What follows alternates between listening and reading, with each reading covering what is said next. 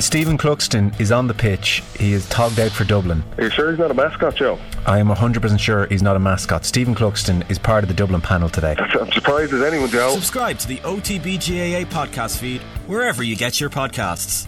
Wednesday Night Rugby on Off the Ball. With Vodafone, main sponsor of the Irish rugby team. We all belong to the team of us. Now you're welcome along. Wednesday night rugby coming at you. So it's busy. We've Heineken Champions Cup this weekend, round of 16. Munster Sharks in Durban Saturday half past 12. We have Leinster Ulster half past 5. There is Challenge Cup. Benetton against Connacht, and then Women's Six Nations, namely at Musgrave Park in particular. Ireland against France, Saturday, 2.15 kickoff very happy to say, joined by Ruaidhri O'Connor of the Irish Independent here in studio. Ruaidhri, good to see you. Hey, Joe. And Grand Slam winner Grace Davitt on the line. Grace, evening. Great to have you with us. Yeah, good to be here, Joe. Let's start with the Women's Six Nations. Wales 31, Ireland 5. For people who mightn't have caught the game, it was 26 0 at half time. I would say, Grace, in the build up, listening to various onlookers, they were citing home advantage for Wales, the inexperience in the Irish team, uh, the 16 months plus of Welsh professionalism, and, and most were predicting a Welsh win. Not many predicted complete domination in the manner of which we saw. No, and it was really hard to judge. You know, we've seen all the other Six Nations teams uh, perform in the World Cup, and you know, it's all always hard to judge where you're at. And I think that was the key with Ireland is they hadn't played since Japan tour, where they won one and lost one with a, a very inexperienced team, and it was a great opportunity for some players to get their first cap. And Ireland had the combined provinces, but all the other uh, so Scotland and Wales didn't have any of their prem players, which is most of the Welsh team against in those uh, that league. So it's really difficult to judge Ireland and where they were at. And obviously that first game now against Wales. Wales had two difficult games in, in the World Cup against New Zealand, who are the world champions. So, you know, they have had that cohesiveness as a team. And obviously now we see what level Ireland are at other teams are progressing and, and constantly improving, and Ireland are just starting on that scale. Roy, I know you saw the game as well. Uh, it was a bad start. Uh, there was a power deficit to begin with between the two teams, and Ireland were just trapped first half in particular. Couldn't get out of their own half. Yeah, and, and sometimes, look, it looks like a power deficit, but there was, there was a technique deficit as well. You know, I think if if, if you are giving up weight to a to an opposition, you got to find strategies. Like Ireland in the men's side of the game, and I know the men, men's and women's games are different, but fundamentally a lot of the basics are still the same.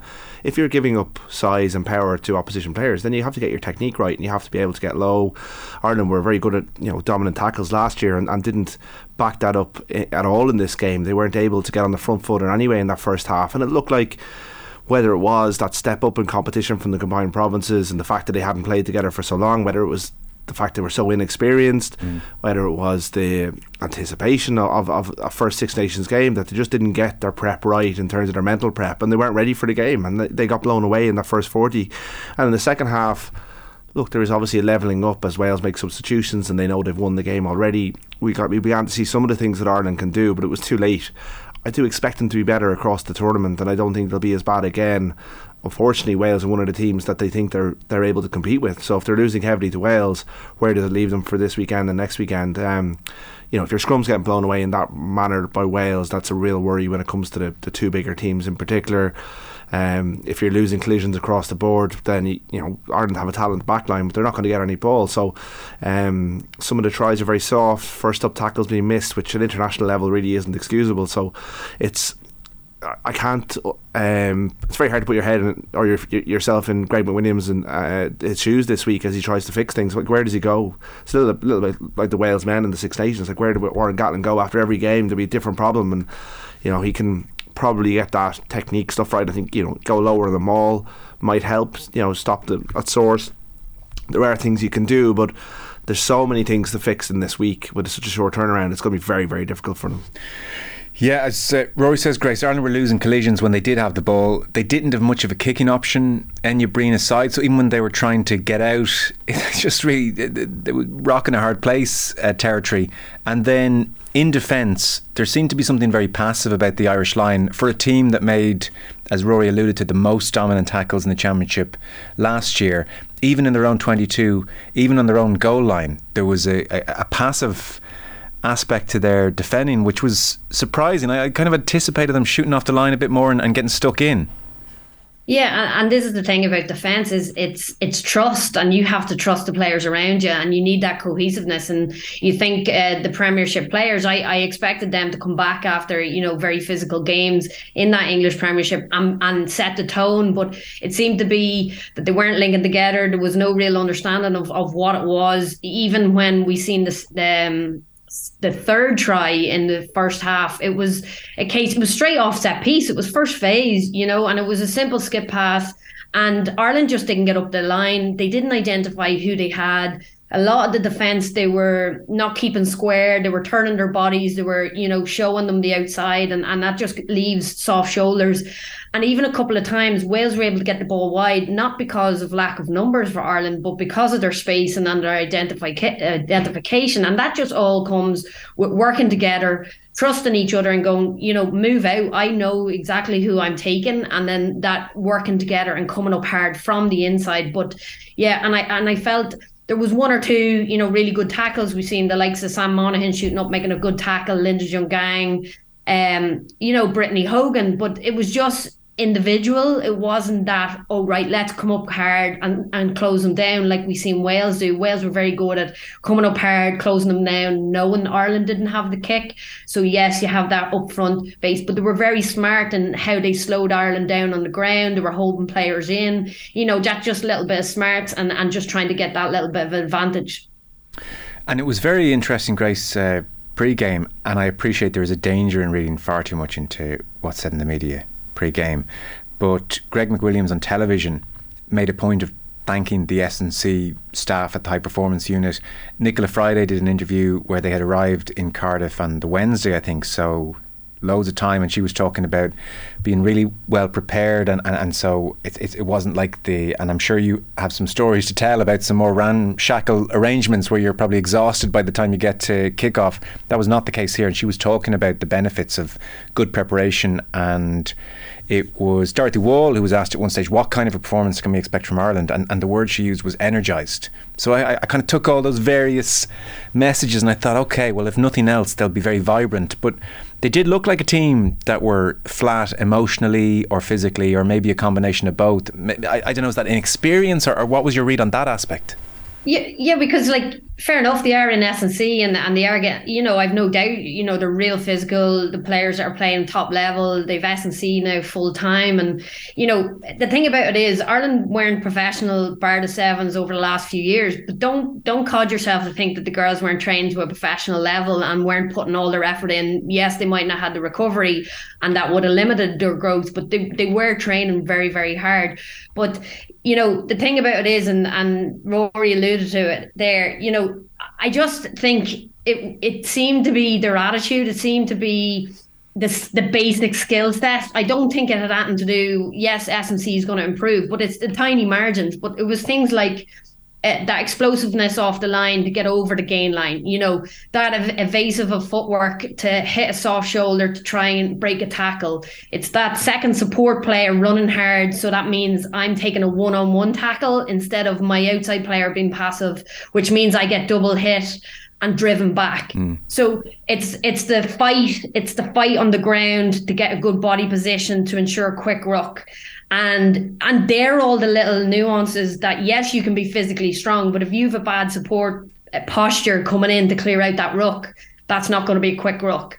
And i think all those little margins you know we seen um, players being held up out wide and it was Elinor Snowsill and someone else got in and you know held up Aoife Doyle and it was turned over. So that's you know that could be something as simple as shelling up before going into contact, using your feet, getting low and driving rather than being caught high. Whether that's down to the pass, down to the the depth between you and the defense. So it's not all down to S&C. It can be all down to you know your body height and and mm. decisions that you make really. Mm. So you're both in agreement because that's the point you made, Ruaidhri. This is about technique every bit as much about anything else. Oh, like I mean, it would it would help if you had a you know a couple more uh, athletes like the Welsh tight head. You know that that would be a, that would be nice if they were coming through the pipeline. But our, our talent identification system seems to veer towards sevens players who are wingers, flankers, and, and, and centres and, and, and tens, and, and the best of those get channeled into the sevens program because the priority is qualifying for the Olympics. So, um, but as Greg Williams said, I don't think the sevens athletes would have necessarily made a big difference this weekend. But what Ireland don't seem to be able to do well, they're they're trying they're chasing it is to try and identify props and tight five forwards and bring them into the system. So few of the initially listed contracted players were tight five forwards, so they can train together all they like in Abbotstown. But if your tight five are not actually part of the overall preparation and are coming in late um, and haven't played together, then of course your maul is going to suffer. Of course your scrum's going to suffer. If you've got an 18 year old prop with very very limited experience of, of scrummaging at senior level, that's going to come back to bite you in the ass at this at this level, and it's only going to get worse because Wales are you know, probably the third best team in this tournament. You know, vying with with Italy for that for that place in the pecking order. So, paying the top couple of players to train out Abbotstown is is a good thing. But there's so much more that needs to go on in terms of talent ID, in terms of investing in the clubs, in terms of season structures, in terms of the players playing quality games across the year so that they're ready to play at this level. And we're so far away from that in Ireland at the moment. And the combined provinces that idea down the line, I think, is that the the you know firstly two provinces will play against two Welsh teams and two Scottish teams, and the Welsh you would think will try and bring some of those Premier 15s players back for that, but they'll be looking at Ireland going, well, we don't need our that, that's not a competition we need our players to be playing in. Why don't we put our development players in against the Irish development players, and then our best players go off and cross the Severn because it's much easier for a Welsh player to drive up to Gloucester and play. And I know we're. Uh, we should be analysing the Six Nations as the Six Nations, and, and and we should be the performance is the performance and the coach is the coach. But it's so hard not to veer away from that because these players are not really being set up to succeed right now. Yes, it's the right at the start of the system, and and the, the, the professional contracts are welcome, and the facilities in Abbotstown are incredible, and the investment and the, the support structures they have are really really good. But the players are trying to make a leap from competitions that are not nowhere near this because the, the structures beneath this have all been neglected. And it can't just be Team Ireland out in Abbotstown. It has to go way way deeper than that. Yeah I mean if, I sorry Grace yeah, and I think you know what we say there. We're, we haven't suddenly just become a smaller nation of rugby players. You know, we were we've always been slight in stature. We've never been able to match the like of France or New Zealand, bar you know a couple of exceptions. So we've like that's not some something suddenly we've turned up and go, oh my god, we've got so much smaller. That's always been the case, and we've always developed a game plan around that where mm. we used our pace, we used our skill set, we used our speed and our work rate to to evade and to to find a space you know and and it's what ruaidhri is saying you know i think what we're seeing now is for so long we we we covered over the cracks. We concealed the cracks when we we look back at 2017 you know it's a good while uh, uh, uh, since that now. And we've been papering over the cracks and now the cracks have come. And as Ruaidhri says, the, the the underneath is not there now. You know, the the the the purpose of people coming up through is not there, and I think that's why it's now we're seeing it, but it's from previous, uh, you know, for the last decade really that it's it's been struggling. Yes, there are. I was reading one hundred and eighty-eight thousand female registered GA players, adults. There are eight thousand rugby players in the country, so that'll give a sense of the disparity in numbers. I think, Grace, it'd be worthwhile for lots of listeners just to give a helicopter view of the situation in Ireland. People would have seen it was announced uh, to great fanfare the professional contracts late last year. Uh, close to 30 players, uh, mid 20 players have, have, accepted those contracts. So it, you take the starting 15. I had a, had a look just to check. I wasn't sure what the situation was. If you take the starting 15 from Saturday, uh, Aoife Doyle, Natasja Behan, Nicole Cronin, Molly Scuffil McCabe, uh, McGrath, I'm not too sure her situation. She may well have been given a contract subsequent to when I last checked. Uh, but certainly Nichola Fryday, Sam Monaghan, two of Ireland's um, main players, and uh, the flanker Maeve Og O'Leary. Uh, those eight are not contracted. They're they're not at the high performance unit. I, I know are all of them over in England, or are some of them just part timers staying in Ireland? I know certainly Nichola Fryday's over in England, and Sam Monaghan, and, and one or two others. So, uh, give us the give us the kind of uneven. Uh, sense of Irish professionalism, and as Ruaidhri mentioned, you take England; they're all in the English league. French all in the French league, give or take, and Wales have basically none in their own league, but they're all playing in England in the main. A bunch of them at Gloucester, so they're getting, you know, top level rugby. Scotland the same. A lot of Scottish players in the in the English league. The the Irish picture is is far more uneven. So those eight, for instance, from Saturday who aren't in the high performance unit, what are they doing to prepare for the Six Nations in the main?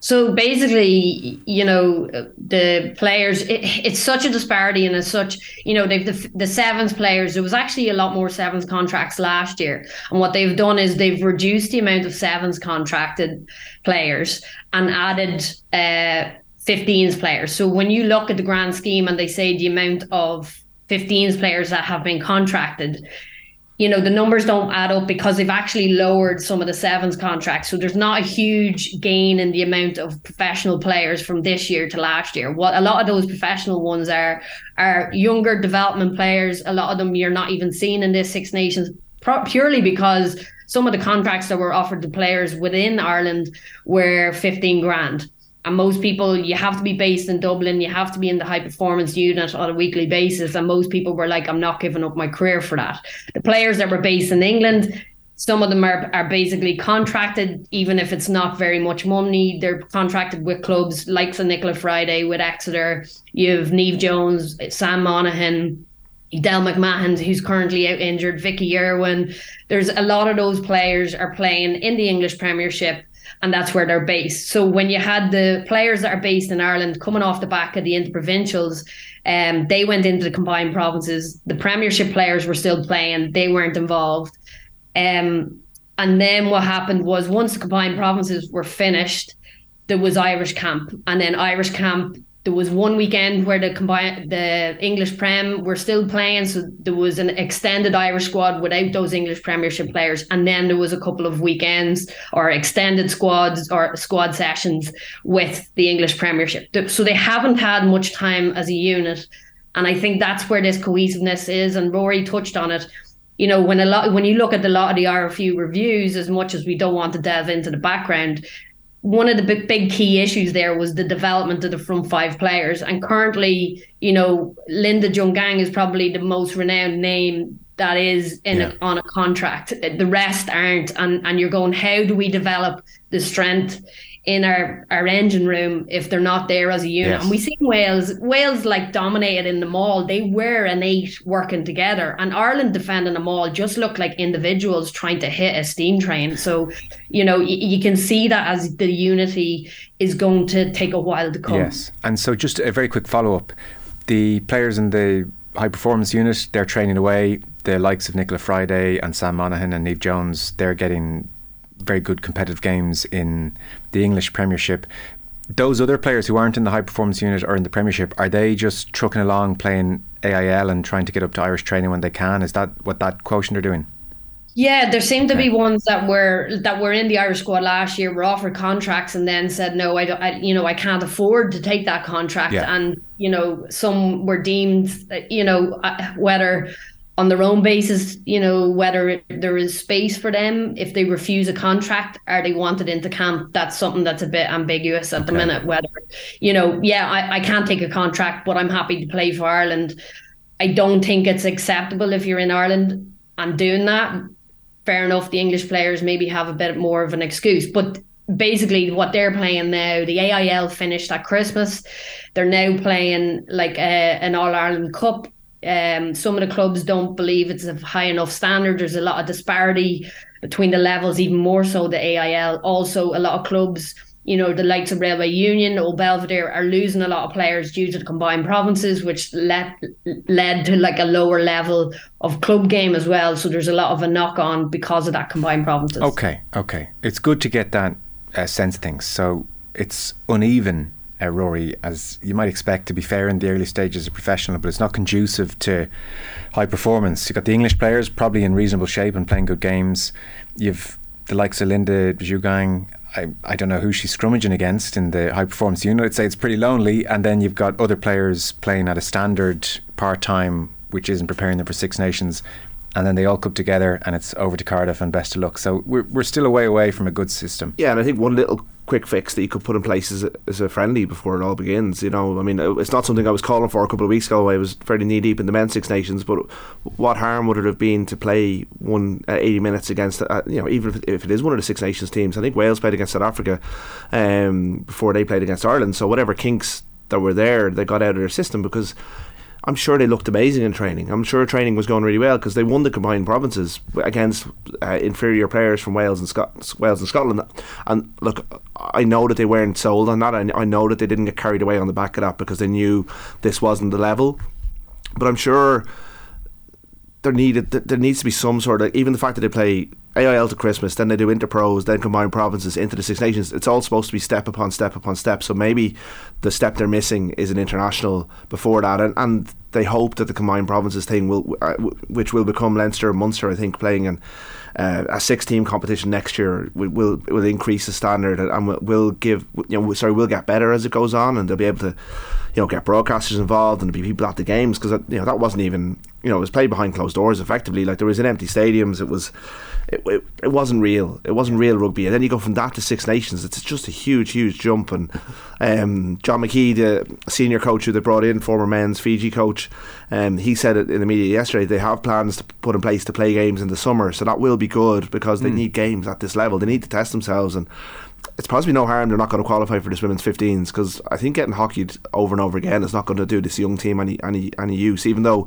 they want to be at the top table, I think they need they need to earn their way to get there. Yeah, it's, uh, again, it's worth stating the average number of caps in the Irish 15 on Saturday was seven, and then the average number off the bench was four. Like only Nichola Fryday and Linda Djougang had 20 caps or more each. So again, it was a real baptism of fire, uh, which brings us, Grace, to Musgrave Park, and they'll be desperate in front of a home crowd to put on a better show.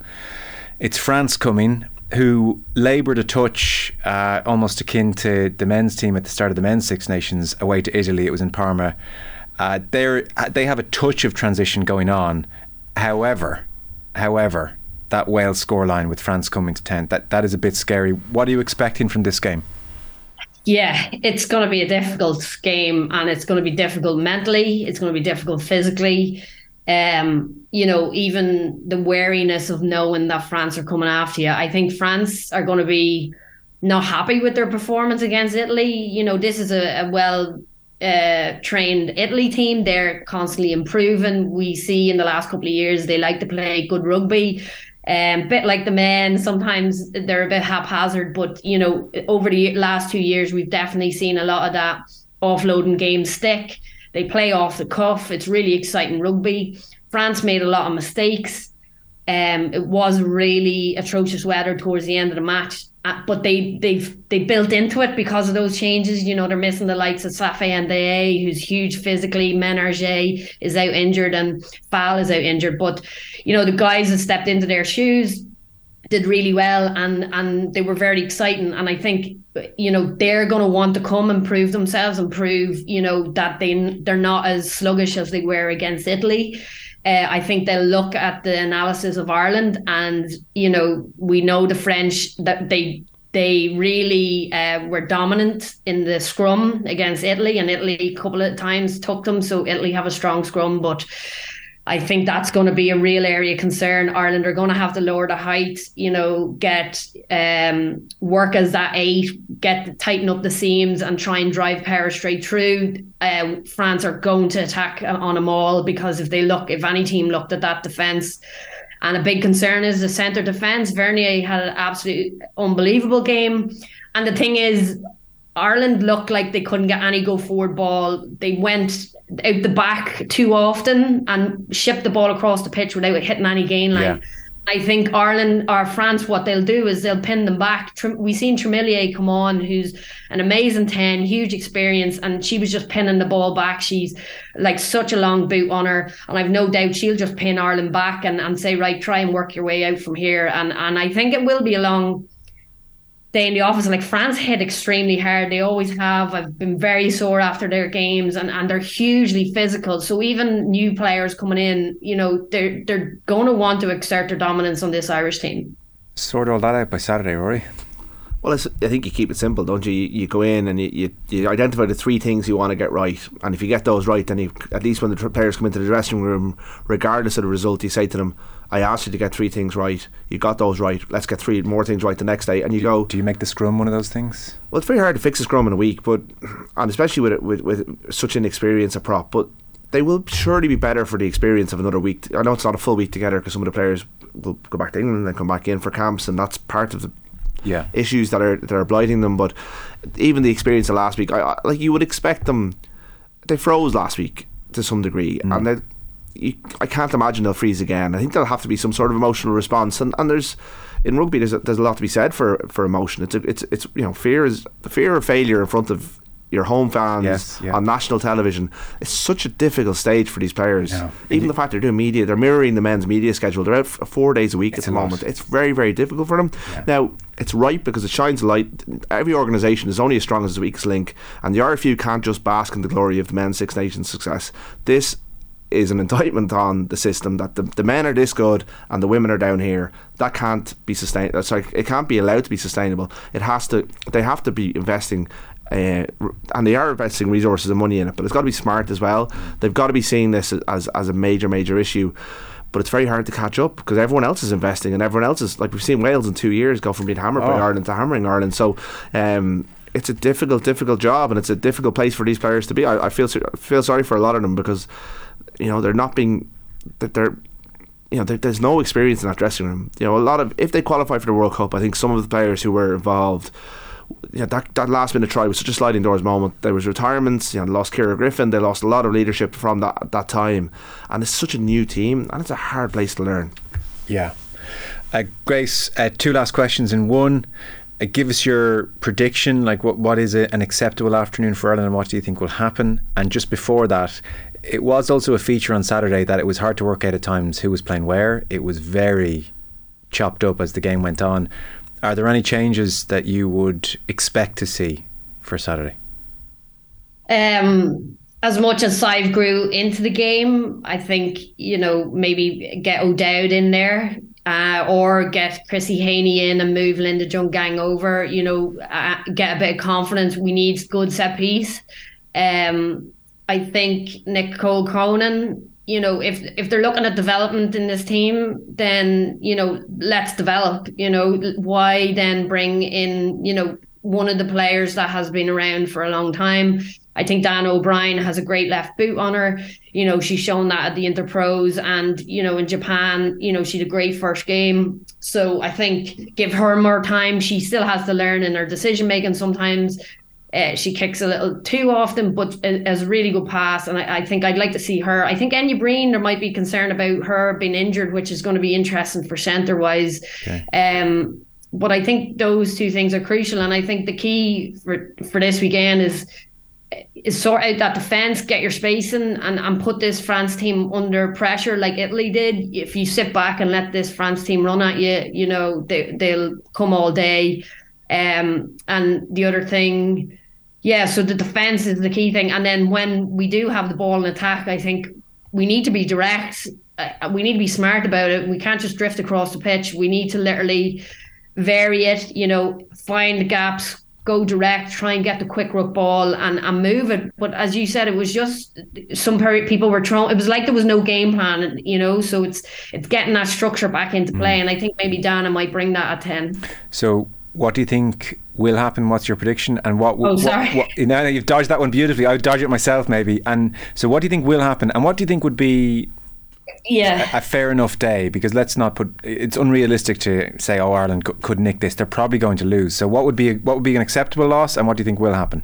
I think I think like getting that performance. So I think you know getting phases of attack and getting over the gain line and and playing in the right areas of the park is going to be a positive.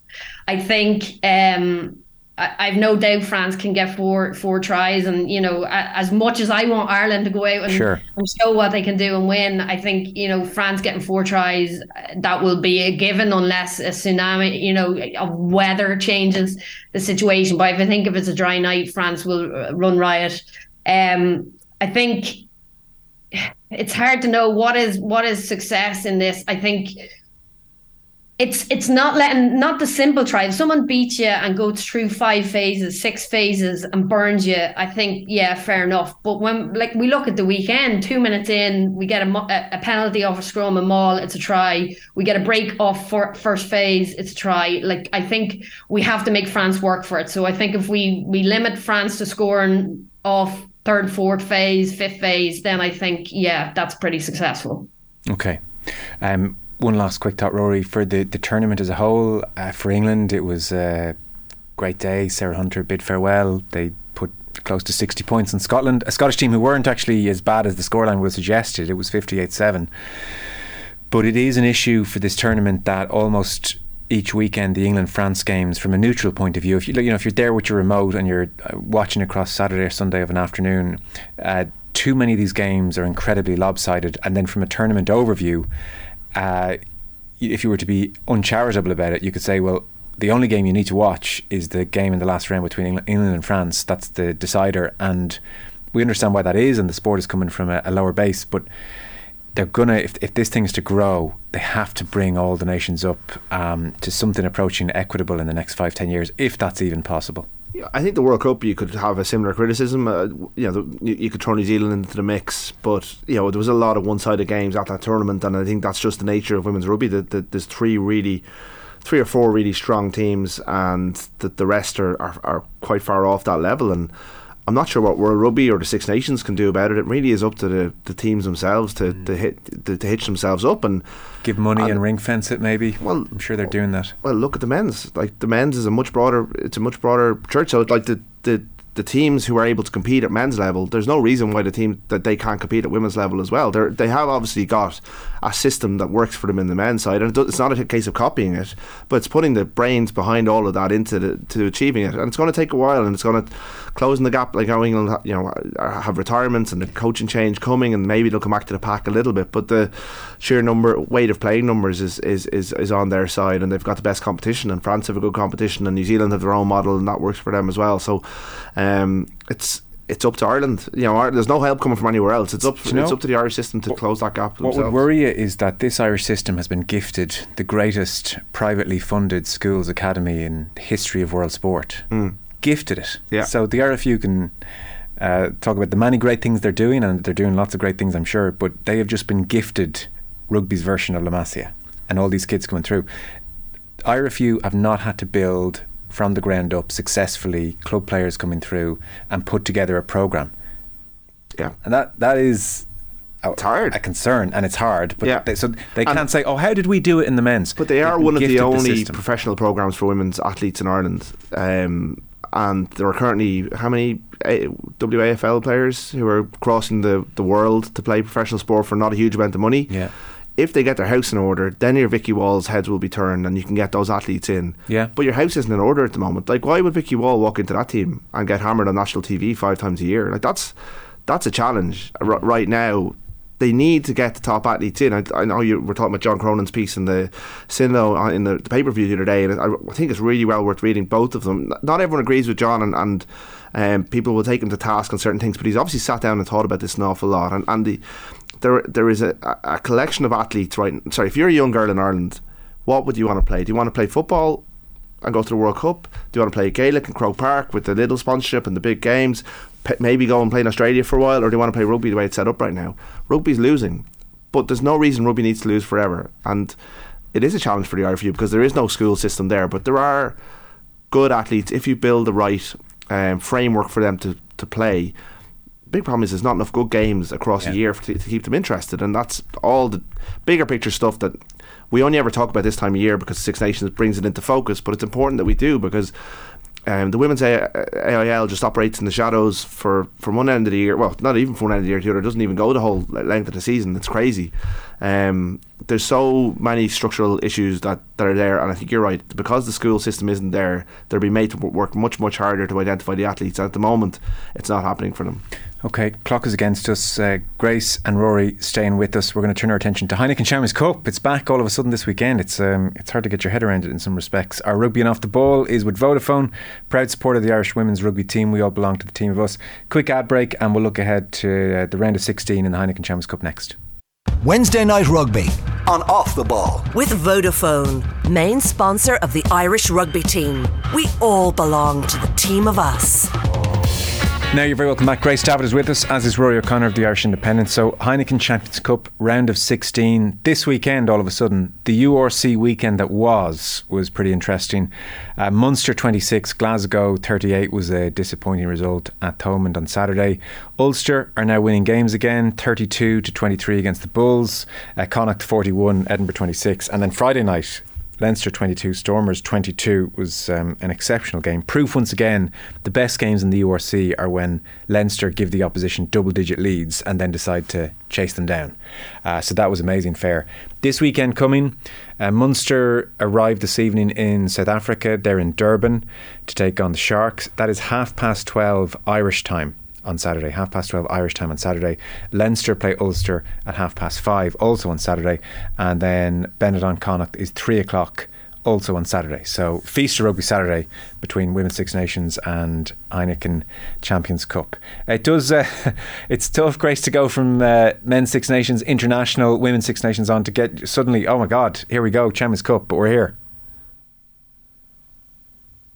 Load, isn't it? The amount of games that are on, and you're you're finishing watching a women's Six Nations, and then you're going, "Oh, right, there's more rugby on the TV." But yeah, and and it's great, you know, those guys have to get themselves back to ground and, and start focusing after winning a Grand Slam and go right. Clubs are back, you know, what way are they doing, and and, and start building up into this uh, Champions Cup and knowing now it's the next job. You can't wallow too long in your own success and have to build up again and, and see can you perform and, and get back into your club and, and go back into their systems and structures as well. Well, Ruaidhri, we might rely on you touch here because as we were we were doing England Scotland on Virgin, and we walked out at one stage to see that Glasgow against Munster were 31 nil up Yeah. after 50 minutes. And, and after laughing at Fiona Hayes, we did wonder what had happened. So you can tell us what had happened. Well, Glasgow were very good. Um, that doesn't account for 31 0 though. It, it's um, it was quite a poor performance for Munster at the worst possible time as well. And, and the, all the stuff that we talked about at the start of the season, the defeats that they were having then, and, and not getting a bonus point against Zebre has. You know, has, has kind of almost been forgotten because they had that lovely period since the South Africa game where they were winning games and they were pushing Toulouse close, pu- push Leinster relatively close as well but it meant that they've no wiggle room, and suddenly they've lose to Glasgow in this manner, and they're under, under enormous pressure on two fronts now um, to try and get into next year's Champions Cup, and, and it was a, a, a lot of it of, of their own making. Now Glasgow picked a few more of the Scotland starters in their team. Um, they they were in the Challenge Cup, so they didn't necessarily have to um, focus on this weekend. So also they weren't celebrating anything in the way that you know Ireland were. But Munster Yeah. were really only without um, O'Mahony and Murray, you know, from the from the Champions Cup, or, sorry, from the Six Nations squad. Um, they had a strong team on paper out there, but a little bit like the women's team, they they just didn't show. They didn't. Uh, they left it in the dressing room. They came out and, and looked like it was going to happen for them. And, and Glasgow came out and played a really nice brand of rugby. Nigel Carolan is their attack coach, the former Ireland twenties coach, and you know if they if they're playing like that, it won't be long before the RFU are looking to get him home in some capacity because it was really really incisive, sharp, good handling. You know the kind of rugby actually Glasgow probably played under Townsend when they won this league, uh, you know nearly a decade ago.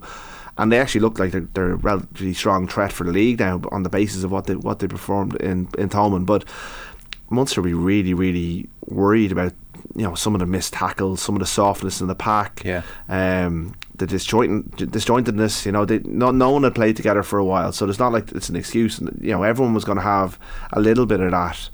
Um, I think this weekend's game against the Sharks was probably on their mind, but Munster, Munster have long since passed the point where they could sack off a URC game and go and, and, and focus on the Champions Cup. You know, that's that's not.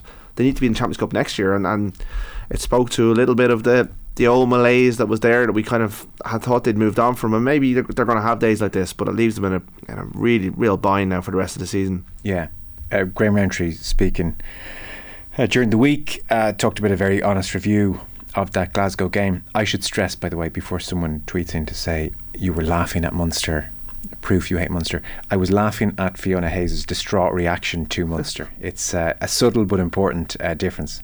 Um, Durban is at sea level, Grace, but temperature will be in the mid 20s. There's talk of high humidity. It seems Munster have been communicating with the other Irish provinces who've played down there uh, just to get their sense of preparation. And Graham Rowntree was saying that they have been doing some heat training, which is interesting. So they, he said we've been topping up on heat training.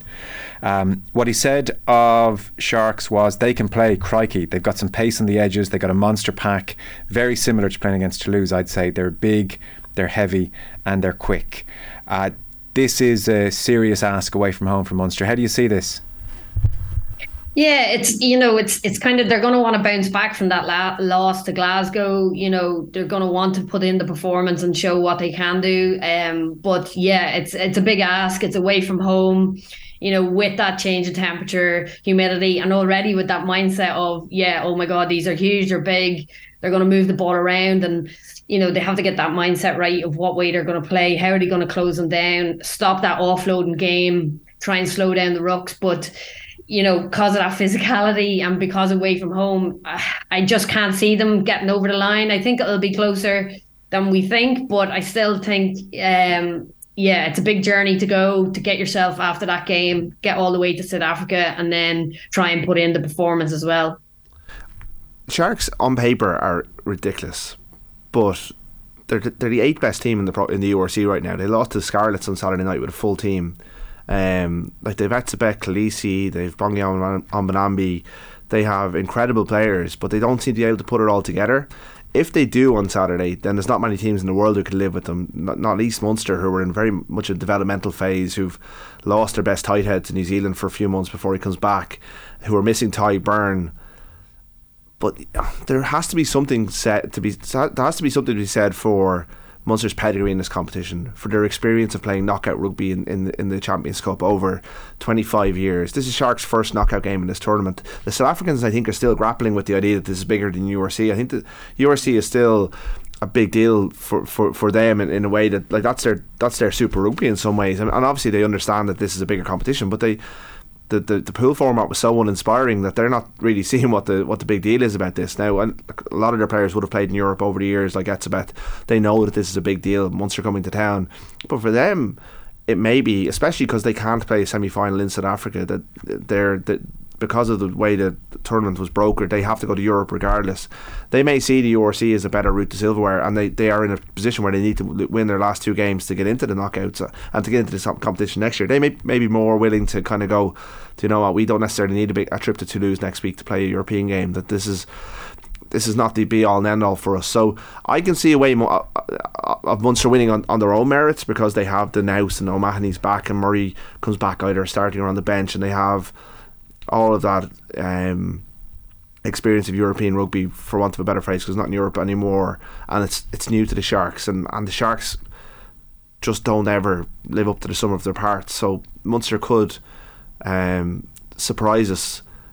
Um, it's actually the one in three weeks' time, I think, where the Sharks will come out even stronger and try and blow them away because Munster have to go back to South Africa in two weeks anyway. So Munster's schedule is if they win this, they go play Toulouse away probably, and then they're back to South Africa for two games. So it's uh, a lot of air miles, and uh, it's it's going to be really really intense. I think this is the one they probably have the best chance of winning. Okay, interesting. So that's half past twelve Saturday. Leinster Ulster's half past five. Leinster twenty two, Stormers twenty two was great game. I mean, many people have made the point Ruaidhri, that this is everything that uh, people hoped the Stormers would bring, or sorry, the South Africans would bring, and, and the Stormers did. And they brought a strong team as well. Further to your URC point, I was reading that some of the players were told, do you want to stay home and prep for Europe, or do you want to go and take on Leinster? And there was an overwhelming hands in the air majority, let's go take on uh, Leinster, and, and it was a great game. Um, Leinster had to come back again. You never really doubt they will most of the time. I did on Friday night. I was Did you? there, and it was and like the Stormers brought their you know they had, how many World Cup winners? They certainly had the two World coming Cup winning props from the bomb squad, um, starting, and they were winning collisions. They were dominant at scrum time. Their maul was strong. Their backs looked electric. For the first 20 minutes, it really did look like Leinster were in trouble. And like this is Leinster's B team, and ultimately someone is going to beat them someday. Um, unfortunately, I tipped Edinburgh to do it during the Six Nations, which was one of my bigger bigger follies, but they, they will lose someday. And and they came very close on, on Friday night, but they found a way to win it And, without. and they did go five up with 10 minutes to go. yeah, and they had a kick. You know, Harry Byrne had a kick to win it at the end, um, and he missed a couple of conversions. So probably on even John Dobson, the, the Stormers coach, said we it would have been a bit of a burglary if we'd won this game. That the Leinster were the better team over the course of the 80 minutes, and Yeah. that that's that you know that's what he told. I, I had a chance to t- chat to him before the game, and it was him who said that. And this weekend's big for them because they're playing the Harlequins at their own stadium, and they're all they're both sponsored by DHL, and DHL sponsored the stadium, so it's a big deal from them from a corporate point of view. There's going to be 50,000 at their, that game. It's a big, big Yeah. event, and they are the URC champions, so they feel like they're flying flying the flag for South Africa and feel like they're the strongest region and they're probably the best setup to, to cope on two fronts. So they'll be back in Dublin for a final, I would think. You know, if things go their go their way. They may, um, you know, the way things are, are lining up in the in the URC, the South African teams all have two home games to finish off, so they should finish strong. And I mean, they should have no. I think Leinster's plan is to play all of their, their remaining home games, whether knockout or yeah, sorry, there's only knockout games to come in the Aviva. They should have no problem in shifting game tickets for the Stormers game, um, because that was it was just an incredible clash of styles. It was really good, and it brought out the best in a lot of those Leinster Yes. players and the likes of Rhys Ruddock, Luke McGrath, guys who probably won't be involved or might be benched this weekend. God, they, they contribute some amount to that Leinster effort across the season, and, and ca- they can just call. They know they can call on them if they're, if they're ever needed. Ross Molony, just one of these unsung heroes who has has yet to be capped, but is such an important player in in one of the best organisations in, in, in world rugby. It's um, it's a frightening squad and a frightening level of depth. It sure is. Grace, I know you didn't catch that game, so I won't put you on the spot, but you can get the ball rolling on Leinster Ulster half past five on Saturday. Ulster uh, were very confusing for a lot of the season when the, the crisis hit. They have steadied the ship, certainly. So they beat the Bulls 32 23. They have beaten Cardiff 42 points to 20 away. I appreciate Cardiff aren't in a great place. They beat the Sharks 31 24, and they beat the Stormers at home 35 5. Uh, they lost to Glasgow 17 11. But that is four wins in five since the 27th of January. So again, it does not mean they're uh, scary good or anything at the moment, but the ship has been more than steadied. I it just feels like a very hard thing to make a case for them realistically against Leinster at the weekend. It's it's it's partially one of the reasons I would say there isn't great hype about this game, like All Ireland knockout European tie, and it, it hasn't really captured the imagination It's nearly sold out. in the media. I mean, Oh, sorry. oh, it's going to sell out. Of course, it will. Yeah. It will, yeah, it'll sell out, and uh, you know, I think Ulster really want to put it up to Leinster. You know, we had that other interprovincial game where last minute the game was ca- called off, or they had to call it early, and it was moved to the Aviva, and it was behind closed doors, and um, you know, you look now, you look Ulster are going to the Aviva now to face Leinster and they're going to want to put on a show. They know it's in Leinster's backyard. They know what they're going to bring. And I think they'll have that confidence. We've seen the players like Tom Stewart doing really well. And that's with the likes of Rob Herring missing from Ulster. I think Iain Henderson will be a huge loss, obviously, with his injury. But yeah, like it's good that they're winning. And it's kind of what you said with Leinster, you know, it, winning becomes a habit. And, you know, we've seen Ireland do it against Australia, grinding out them ugly wins. And Leinster are somehow able to, to do that consistently. And for Ulster to start winning again, start getting that belief in. and like, I, I think even on Saturday or at the weekend there with their match, you know, they were letting Bulls back into the game. You know, it was only Bulls uh, ill discipline that kind of, they could have had a, a kick for touch to, to level that game. So I, I think Ulster will need to still step it up another mark to, to kind of make any impact on this Leinster team. Yeah. Fair point on sellout. That's really Yeah. good. When I say capture the imagination, Oh, look, when I saw, sport with people, when I saw I'm- Stephen Cluxton on the pitch on Sunday, I, I knew Mbappe was in town. I was like, oh, "This is gonna be a nice, quiet week." Yeah, it's like yeah, you know, the media, the media can only ex- uh, uh, has so, so much, much. oxygen But- for. but But, I I, think I Fair have- have done a really good job of selling this from a long way out. yeah. Um, But I- I mean, I think no by one- Friday this will be there will be a fair bit bit of buzz. Okay, I. I that- suppose I just mean no one at the water cooler is going, geez, what do you think's going to happen at the weekend? yeah, we're still analysing uh, how what went wrong for Ireland on, on Saturday on, on Monday night Yeah, and, and, and all that stuff. So like, like, it's been a busy week and, and it's one of ru- rugby's big challenges with the championship coming back earlier as well. It's as this the season ends, there's less and less room for, for rugby to breathe, and Six Nations sucks up so much energy, and the Women's Six Nations is doing that as well. Yeah. Um, it's it is. You're right. There's there's, there's less talk about it, but. They've they've managed to sell it well, pretty much sell out the Aviva. I think on the back of the Six Nations stuff, and I think it's going to be a really good game. I think Ulster. I can make Bring it. I, I think. Well, I mean, all you have to do is go back to 2019 and that quarter final. Very fresh off of Six Nations now. It was a much less successful Six Nations, but they brought a lot to that, that game and they nearly knocked Leinster out. Um, you know, Ross Byrne on one leg knocked over a last minute um, Yeah. kick to, to win it. How, you know, if Stockdale had, had not knocked the ball on in that pivotal moment for his career, never mind that game. Can I can I interrupt? How much faith do you put in Ulster's recent wins? Really? None, because the form line URC is so difficult to gauge. Last weekend was the best round of URC. It was the best advertisement for URC because, and even then, there wasn't the, the full teams. But the, the Stormers win, like they hammered the Stormers, but the Stormers sent over a B or B slash C team. So at this time of year, it's very very difficult. This is the best time of year for club rugby because everyone's available, everyone's back. Um, where I put more stock into is Leinster's two wins over Ulster this season, um, having lost twice to them last year. The way they outmuscled them up in Ravenhill in the rain, in particular, the form of Ryan Baird in that game, Jason Jenkins' performance, the way they've added a bit of steel to their pack this season, and the way they, you know, Ulster were. What was the score at halftime and, or, or coming up to halftime in the RDS? Was it they were Uh, twenty points up it was pretty much? yeah, and, and- they turned around and they basically Healy. broke Ulster season for for two for two months on that night. But Yeah. Ulster were good enough at the RDS against a very strong Leinster team to build a lead and weren't good enough to hold on to it. And that would be the fear. Obviously, you can't write this Leinster team off as we've already discussed.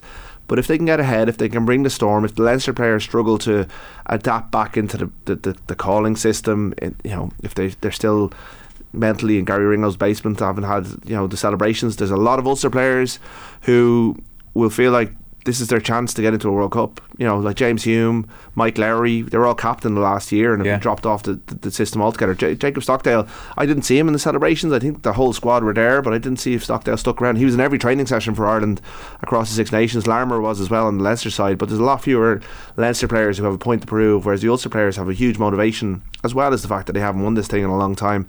And Sexton's not there, so that's a, a, a little bit of a leveling up, as much as we all rate Ross Byrne and think that he's having a very good season. So there's a case to be made that if Ulster get things right, if they can get their maul going, you know, their maul scored, was it three tries against the Bulls on Friday night or on Saturday night? Yeah.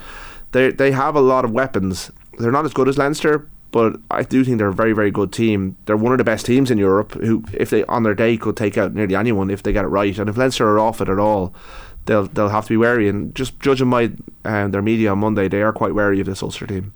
I retract everything. You, you, you've captured my imagination. You've locked it up and thrown away the key. I'm, I'm, uh, I'm sold, Grace. I'm far more into this game all of a sudden. Yeah, yeah, he's put doubt in your mind that Ulster might do it, hasn't he? Yeah. Okay. Well, that's that's uh, appetizing. I'll go. I'll go Well, along these with that. generally these all Irish games take on a life of their own. I know Leinster Connacht second leg last year was a bit of, bit one sided, and the 2012 final between two, these two teams um, was very one sided. But think of Craig Gilroy dancing down the touchline in Thomond Park and knocking the Munster Kingpins out in 2012. Yeah. the two Leinster Munster games in in Croke Park and the Aviva, or sorry, in Lansdowne Road as it was then, um, and that Ulster dropped. game that a couple of years Oh, ago. They, yeah. they have. This, the, the, Rob McBryde said something interesting the other day. He said when you look at the stats of Leinster's games across the season, the Leinster forwards coach, um, everything drops. All of their standards drop in the provincial games. So their lineouts get worse. Their meters per carry gets worse. Everything drops because the Irish players know them better. Mm. They're more motivated. Often the conditions are crap as well, which doesn't help. But the provinces are able to bring Leinster closer back to the pack than other teams are. And if Ulster can do that, then they've got a shot. Okay. Sold. 100%. Half past five. left. Yeah. Leinster, no, can send me an invoice. They should hire you. Oh my God. the last of the tickets have just been bought. Uh, Grace, very, very final word. I, I, I don't know even what question to ask about Johnny Sexton anymore. Uh, we've talked about him so much, but it is worth stating that it would appear he's played his last game for Leinster. And, and maybe he knew how serious the injury is when he walked off against England, and, and that explained the demeanour, which was very, very frustrated. But it, he had such a fitting finale for Ireland. That is not a fitting finale for Leinster, unfortunately. Proof that sport is cruel.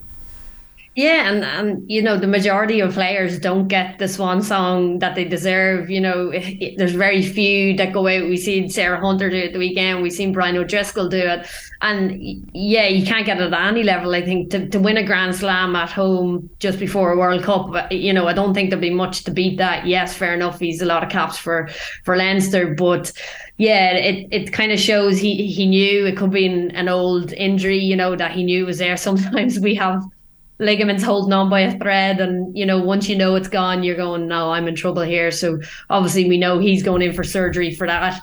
Uh, and I suppose all eyes now will be on his recovery and you know how will he be going into World Cup? Will he be able to recover well enough? Will it the fact that he not have game time? Will he get back for the autumns?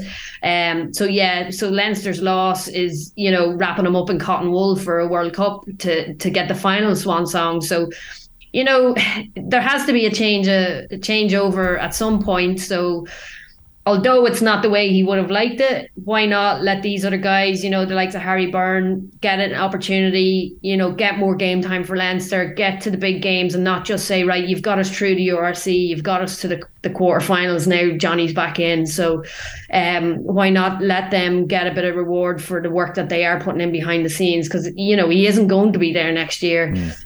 Um, and, you know, for Ireland, I suppose that the goal is we want them for the World Cup. Yeah. We are out of time. Thank you both so much. Grace Davitt, Grand Slam winner. Appreciate it. And Ruaidhri O'Connor of the Irish Independent, thanks very much. Rugby on off the ball is thanks to Vodafone, proud supporter of the Irish women's rugby team. We all belong to the team of us. Wednesday night rugby on off the ball. With Vodafone, main sponsor of the Irish rugby team. We all belong to the team of us.